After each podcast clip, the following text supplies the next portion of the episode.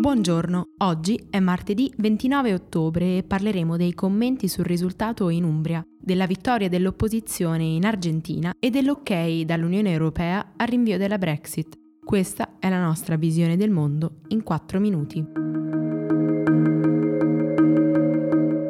Dopo la virata a destra di una regione rossa da quasi cinquanta anni, come già preannunciavano le ultime europee, l'esecutivo rischia di traballare. A poche ore dal flop in Umbria, il leader politico del Movimento cinque Stelle e ministro degli esteri, Luigi Di Maio, ha fatto sapere di ritenere l'alleanza con il Partito Democratico un esperimento fallito non più praticabile, quantomeno a livello locale. Non c'è stata la stessa fretta di giungere a conclusioni, invece, da parte dell'alleato di governo. Zingaretti ha preferito concentrarsi sulla tenuta del partito nonostante la scissione renziana, e altri esponenti si sono detti aperti a ritentare in nuovi territori un'alleanza col movimento e sicuri della tenuta del dell'esecutivo. Festeggia invece l'estrema destra. Giorgia Meloni si è detta pronta, dopo aver liberato l'Umbria, a liberare anche l'Italia e ha invitato Giuseppe Conte alle dimissioni. Matteo Salvini ha definito il risultato della candidata Donatella Tesei un'impresa storica. Da Forza Italia, infine, l'unico partito effettivamente di centrodestra nella coalizione che ha ottenuto il cinque virgola cinque per cento, Silvio Berlusconi ha fatto sapere che questa alleanza è il futuro dell'Italia e che ha diritto e il dovere di governare il paese.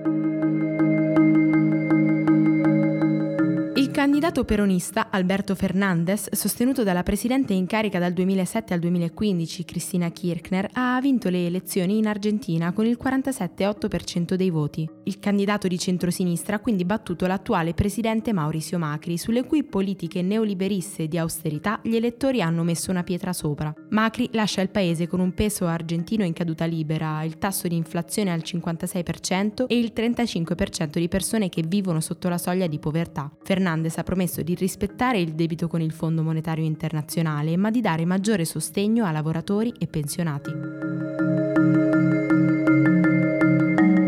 Il presidente del Consiglio europeo Donald Tusk ha annunciato ieri in mattinata l'approvazione del rinvio dei termini di scadenza per la Brexit al trentuno gennaio duemilaventi. I ventisette hanno concesso al Regno Unito una proroga flessibile che permette al paese di completare il processo di uscita dall'Unione Europea in tre date, il primo dicembre, il primo gennaio oppure il primo febbraio duemilaventi. Intanto, da Downing Street, Boris Johnson ha confermato di voler accettare la decisione del Parlamento, come prevede il Ben Act, ma ha specificato di non voler assolutamente andare oltre gennaio. Ha anche fatto sapere di essere pronto ad accettare il piano offerto ai laburisti dai Lib Dem, ovvero quello di cambiare la legge per permettere di anticipare le elezioni al nove dicembre con una maggioranza semplice, invece che, come è attualmente previsto, con i due terzi.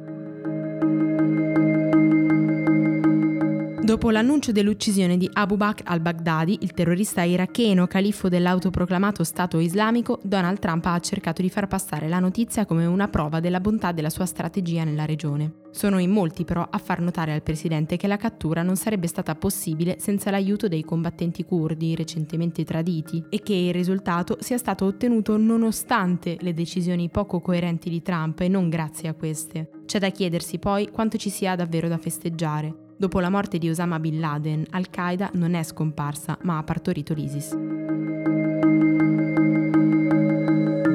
In California non si ferma l'allarme incendi. In tutto il paese è stato proclamato lo stato di emergenza e in quasi duecentomila sono stati costretti a lasciare le proprie case. Per garantire la sicurezza degli abitanti, inoltre, è stata staccata l'elettricità a circa due virgola sette milioni di persone. I roghi, iniziati lo scorso mercoledì, hanno distrutto oltre dodicimila ettari di terreno, anche a causa dei forti venti che rendono difficile il lavoro dei vigili del fuoco. Attualmente, infatti, solo il dieci per cento delle fiamme è stato contenuto.